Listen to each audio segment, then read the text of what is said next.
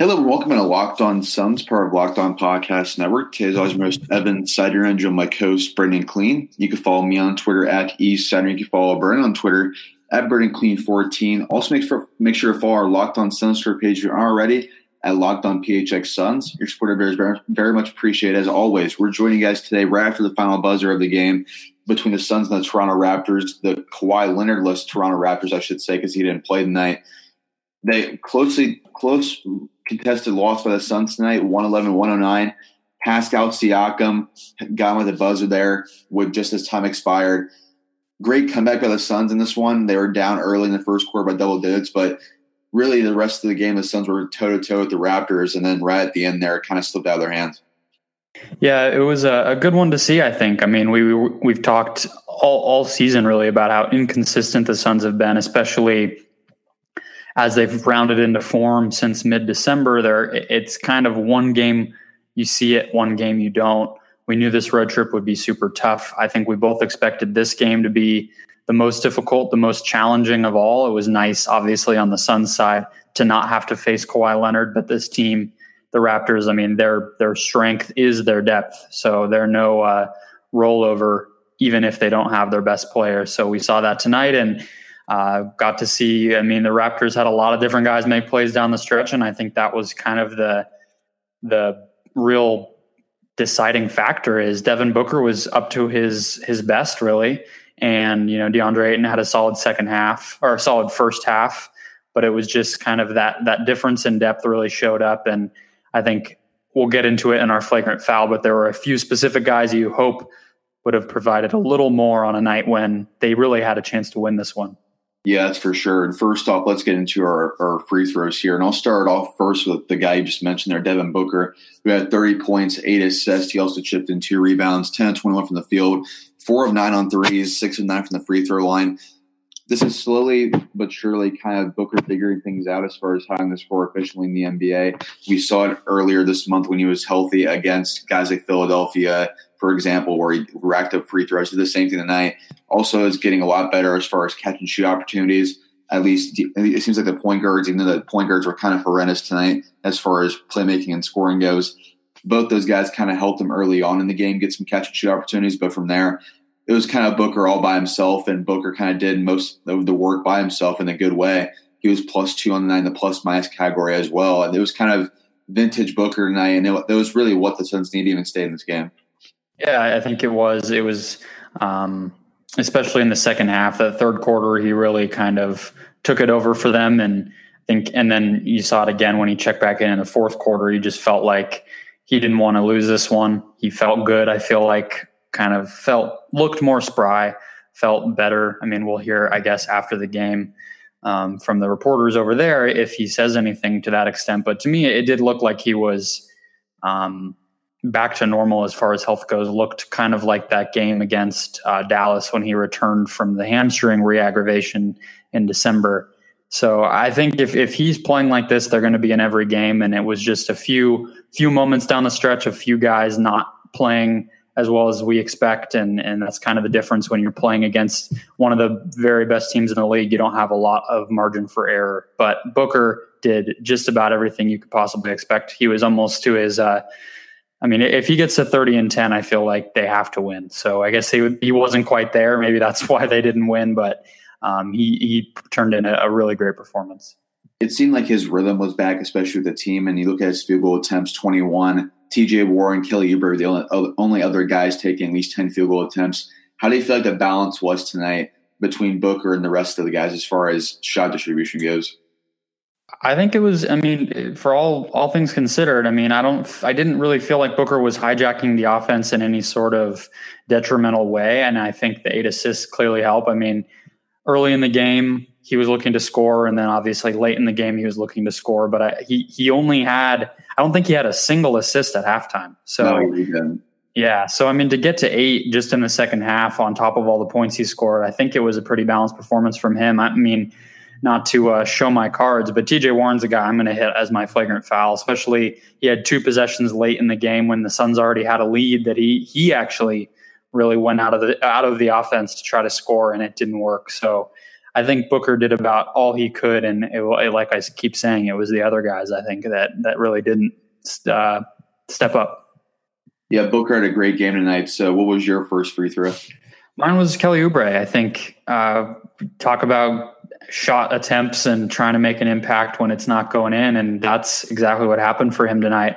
Three of fifteen from the field, but still got got up to eighteen points. So that that took 13 free throw attempts, made 11 of them, recovered from his weird night at the line uh, against the Pacers, one of six on Tuesday, if I remember correctly.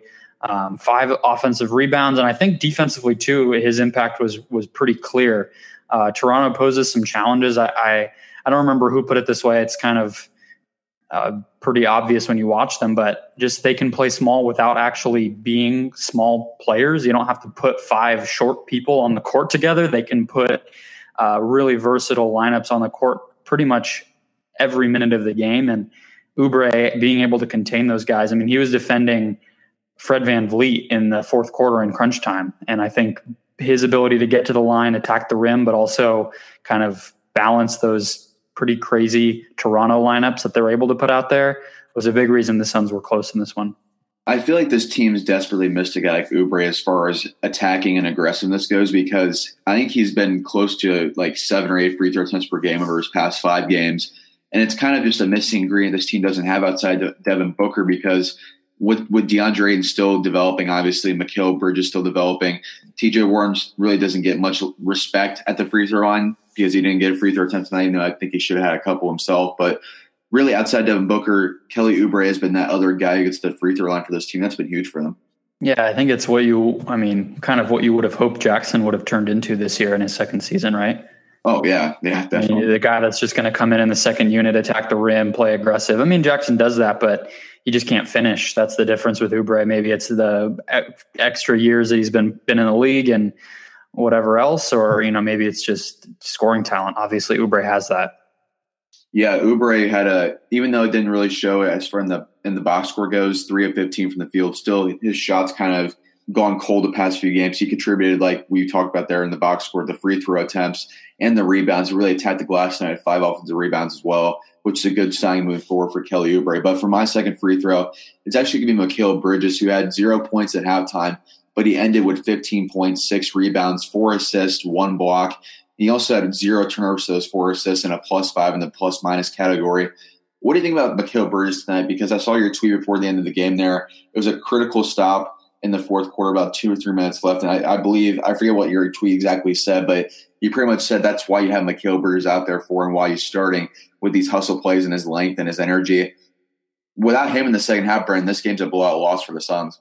Yeah, I think it really is. Uh, the play I, I, tweeted that after was the rebound that he had, uh, kind of grabbed the rebound and got fouled all at one time. The Suns were already in the bonus Serge Ibaka fouled him along the baseline and he got to the free throw line. That was to tie it at 109. Obviously, Siakam uh, hit that layup at the buzzer to, to put him up 111, 109 to win it. But uh, of all the guys you would expect to be taking the key free throws in a game, I don't know if you would pick Bridges, but I think that was uh, kind of the story of his game tonight. I'm a little more aggressive, took a few more shots than you'd expect. I think he had uh, six or eight points in the in just the fourth quarter too. So um, had a little nice turnaround mid range jumper, had a corner. It looked like a three. They called it a two.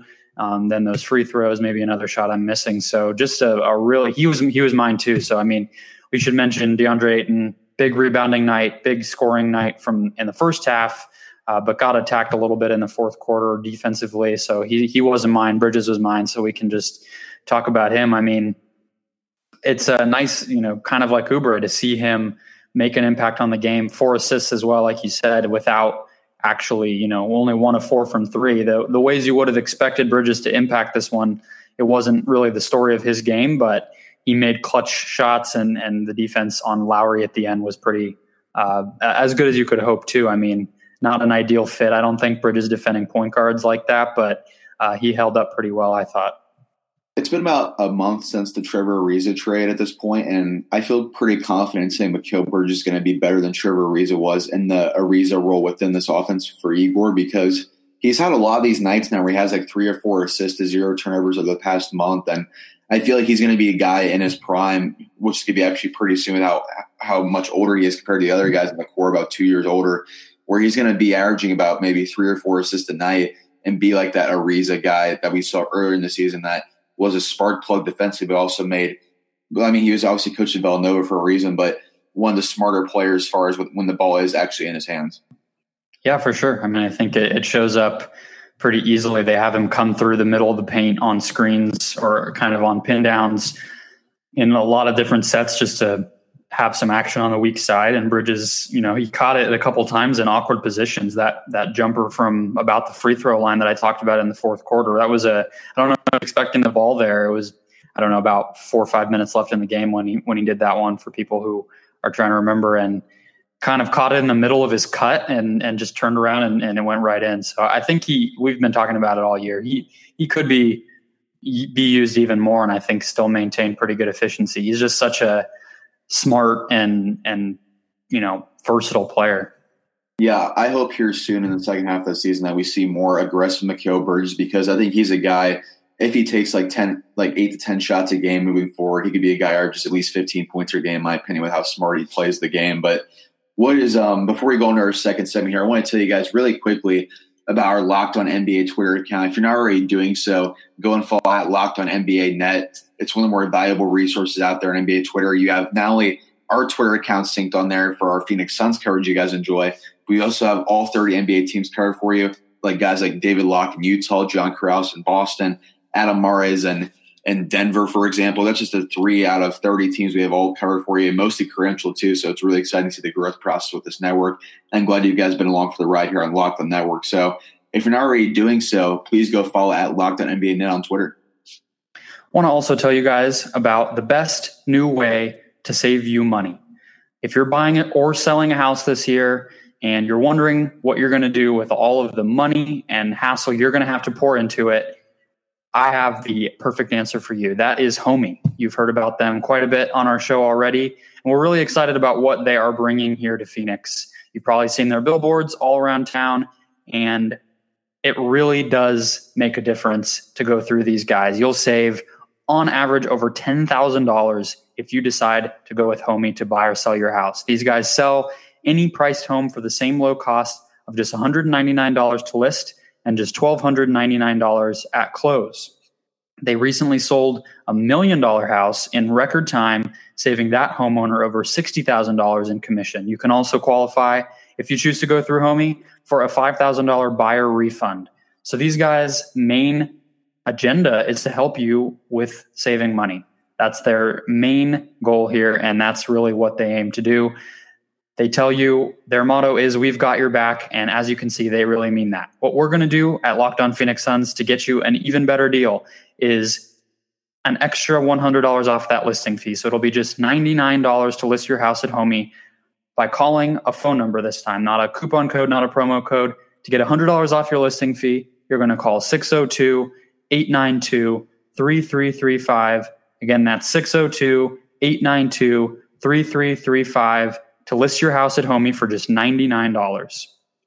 All right, I'll start us off with the flagrant fouls here as I kind of tip my hat, tip my hand a little bit with the last segment, and it's TJ Warren. Um, I just think five of 16, he's really been in a cold slump recently, looks just uncomfortable. And it's kind of crazy. I mean, um, it's not a guy we've, we've really ever said that about. I think no matter what, he obviously has his weaknesses. He, he needs to continue to build his game, but I don't think I've ever really seen a stretch from him where he just looks out of sync, out of rhythm, can't can't hit a shot, and um, it's not just threes. You know, five of sixteen, he's only one of four from three. So I mentioned those two possessions with about two minutes left. He, I think it was back to back possessions. He tried to drive baseline. It ended up in a Booker three, which was good, but he almost lost the ball. And then he hit. Uh, he took a really just a deep, no chance three. The the next possession and.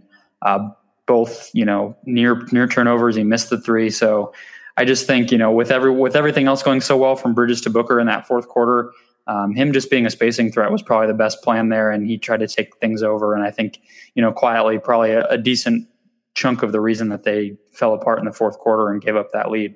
Yeah, especially I'm starting to really notice, really since the Kelly Oubre trade now, the limitations of TJ Warren alongside DeAndre Ayton because I saw multiple times tonight where Ayton was open and or TJ refused to give him the ball, probably because he wanted to get his own and he thought it was a better shot. Which I don't blame. TJ is one of the better shot creators as far as tough shots in the league goes. But uh, this, I don't want to make this more of a long term question, Brendan. But like once you see another game like this time from TJ Warren, played 41 minutes by the way, which led the team, five of 16 from the field, one of four on threes, 11 points total. Only had one offensive rebound too, but he's also stretching, like you said, for space purposes there. I wrote the story on Bright Side of the Sun that was published yesterday, but what were your thoughts on just the long term ramifications of TJ Warren alongside not only Ayton, but the rest of this roster? And maybe he's the best trade you moving forward because ever since the Kelly Oubre trade, I've really noticed him really out of sync with the rest of the guys since the Oubre trade.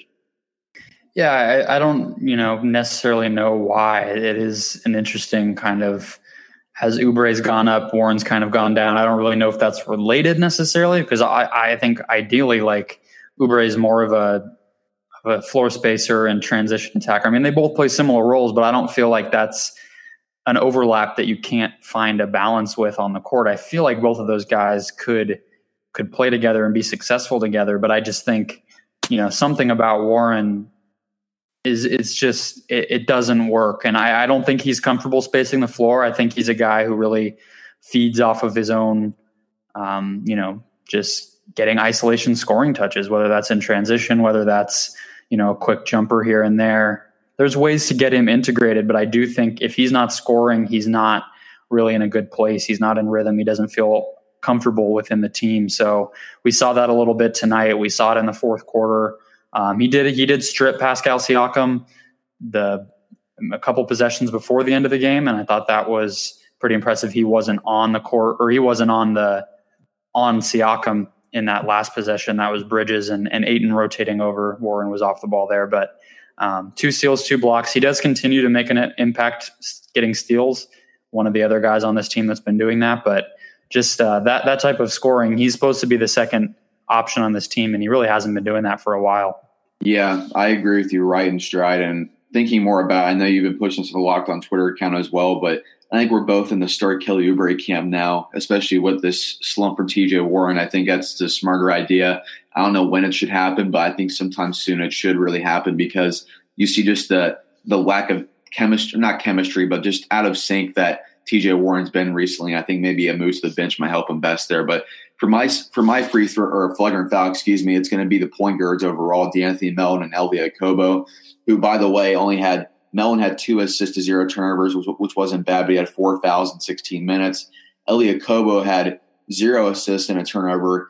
By the way, also 18 assists for the Suns total tonight to 17 turnovers, almost doubled up in assists from the Toronto Raptors who had 28, and they also had only 15 turnovers as well. So if you look at that, Brendan, it just says to me that I hope that James Jones doesn't sit on his hands at the deadline because, especially with DeAndre, and who I want to, he's trust me, he's not a flagrant foul tonight, but he's like a small flagrant foul in my opinion because he wasn't a serve enough to get the ball in the second half with six of eight free, six of eight field goal attempts. Didn't take a single shot in the second half, but I think most of these issues are from the point guard play, and you can see it now. Barely played Melton and Okobo in the second half of that game, and I think if you're James Jones, this is kind of the game where you say even a small acquisition at the deadline.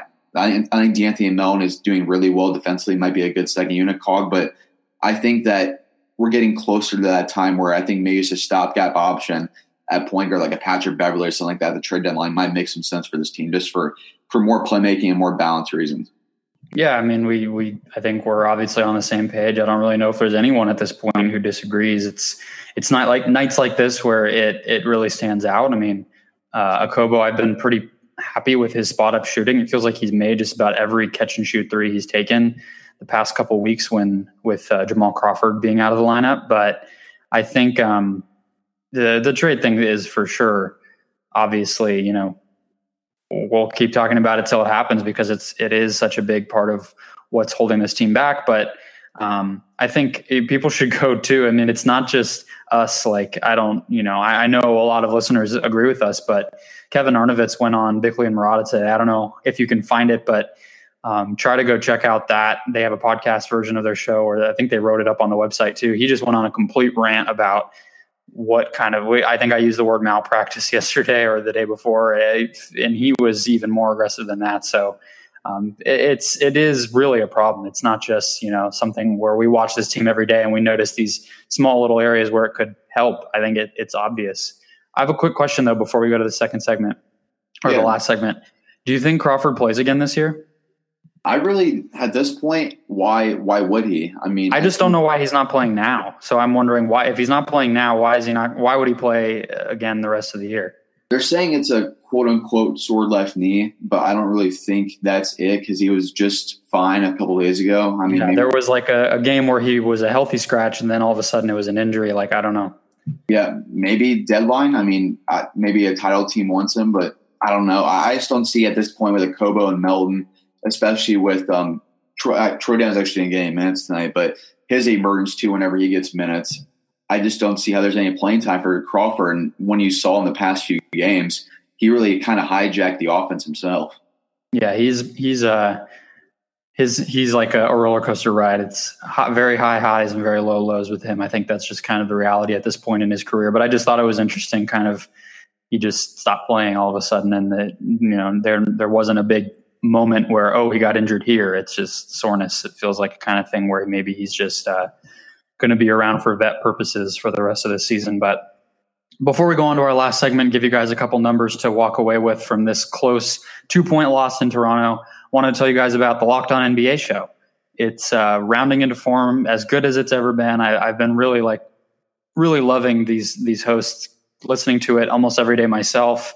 I know we tell you about it every day, but it is an amazing source of content from, I think, yesterday's episode. The one that went up this morning was Ben Golliver and David Locke. Um, excellent commentary anytime Ben Golliver, Sam Amick are on the show. Ben Golliver, of course, just took over the Washington Post job, so it's it's national analysis, it's local experts, it's fantasy basketball kind of leaning on Monday and and a whole bunch of different voices throughout the week. So go check out what they're doing. Subscribe to Locked On NBA and enjoy the show. Alrighty, I will start us off again here with the stat to watch.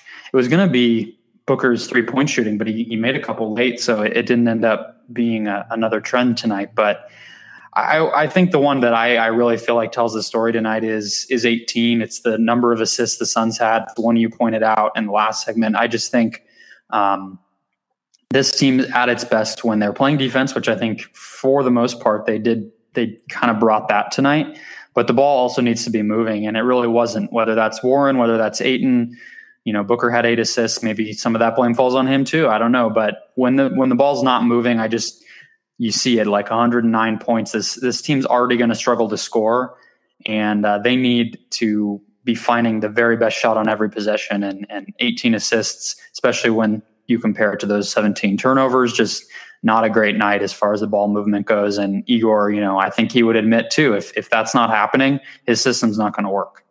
Yeah, I feel like the ball was sticking a little bit too much to guys tonight. TJ Warren really had a lot of hero shots. Booker as well, even though he had a great game in the second half. Kelly yeah, six turnovers for Book too. Yeah, six six turnovers, and I think most of that was in the first half actually. But I feel like he really cleaned up in the second half. But also Kelly Oubre, he kind of took over a little bit and took his own shots too. So you hope the ball doesn't stick too much. I think it's just back to back games now where it kind of has, and you hope the next game in Charlotte that that kind of cools down a little bit. But for my stat to watch, it's actually a simple number here. It's not on the box score or anything. It's the second half touches for DeAndre and excuse me, not touches, but shot attempts, like I hinted at in the second segment there, zero, which is my stat to watch. I just want to ask you point blank, Brendan, why does DeAndre Ayton, after the first half he had, I believe he had 12 or 13 points, nine rebounds, two steals, and a block on six of eight field goal attempts in the first half. Second half of that game gets not even barely any touches doesn't even take a single shot in that game. Why is that? I, I do not know. I, I don't have an answer. I think it's one. You know, his answer would probably be that you know he's he's focusing on defense. He has that rebound uh, number nineteen stuck up on his in his locker. He got almost there today. Um, Seventeen of those, seven offensive rebounds. I mean, if he's doing that, I think that obviously is one way he's going to impact. I don't know how many offensive rebounds he had at the beginning of the uh, after the first half, but I think that would be his answer. Is his focus is defense, rebounding, putting his teammates in position to succeed. Um, I don't think you or I agree that that should always be his focus, but not only uh, should it maybe not be his focus, but it's not as if he was uh, excelling in that aspect of the game either. And I think that's where it really becomes obvious. If this was, you know, Rudy Gobert in his rookie season, where you're just sitting there appalled at how good of a defensive prospect this guy's turning into, it's one thing. But I think Ayton's Ayton's value really is on offense. And so when the defense isn't there, we know that's not going to be there every night. Then you would expect at least that the ball is going to be going in the hoop pretty consistently. And it just doesn't seem like if uh, if he kind of gets lost in that in between, it, it, turns really bad really quickly. Do you feel like the lack of a point guard, like Dan Bickley also mentioned on, like you mentioned Bickley and Marotta earlier, and in his column yesterday, that really maybe Ayton's the guy most impacted by no point guard, at least a starting caliber one, because most of his shots are assisted and really what he can't really create for himself right now. I mean, we've seen instances here and there of some flashes, but mostly he's a back to the basket guy or a pick and pop guy who needs a point guard. And I feel like on these nights, especially where the point guard play is so abysmal, that shows up even more. I think, uh, yeah, I, I, think definitely it, it, plays a part. Although, you know, I don't necessarily, I don't think this isn't summer league where they're struggling to get him the ball. It's not a, a situation where he's literally not touching it. It's, you know, he's touching it and, and passing it off right away. There was one play, I think it was in the fourth quarter, but I, I cannot remember when it was. It wasn't really consequential, but uh, it was in kind of semi transition. He had a, a pretty good post position early in the shot clock, right at the circle, caught the ball and passed it back out to the corner without. It was like one of those Wendell Carter clips that's that have been going around of him just not even looking at the hoop. It, it, felt like that. He he had the ball. I think it was Pascal Siakam on him, who he has you know pretty good size on, and he just threw it right out to the corner. It wasn't even an open shooter. The ball just kind of reset and the possession started over, and that opportunity was ruined. So it's it's little moments like that where you're you're just like, if, if you're not going to shoot it then, then I don't know when you will. Yeah, good point you bring up there. And I guess um, Ayton did have a good game, by the way, plus five in the plus minus category, was up near top for the team, actually tied for first with Mikal Bridges. But you just hope, one, he's more aggressive, and second off, the point guards and everyone else feeds him better and more often and consistently. But anything else you want to hit on as far as today's podcast? 111 1, that was the final score, and another loss for the Suns, who now 11 and 35 on the season. No, it'll be another winnable game against Charlotte, and I think uh, if they can keep the if the consistency can come back, if they can string together games where they play well in a row, I, I really think they could come out with a victory. But as we've learned, it's it's nothing uh, nothing is assumed at this point for the Suns. Yeah, like I said, 11 and 35 in the season now for the Phoenix Suns. Checking tankathon.com right here at this moment. They are in a three way tie for second in the lottery standings behind Cleveland with Chicago and New York. They're both all all three of them are a game and a half behind Cleveland for the number one spot in the reverse standings. But that will do for today's episode, guys. Appreciate you all listening in, and we'll be back with you guys tomorrow for our Friday episode.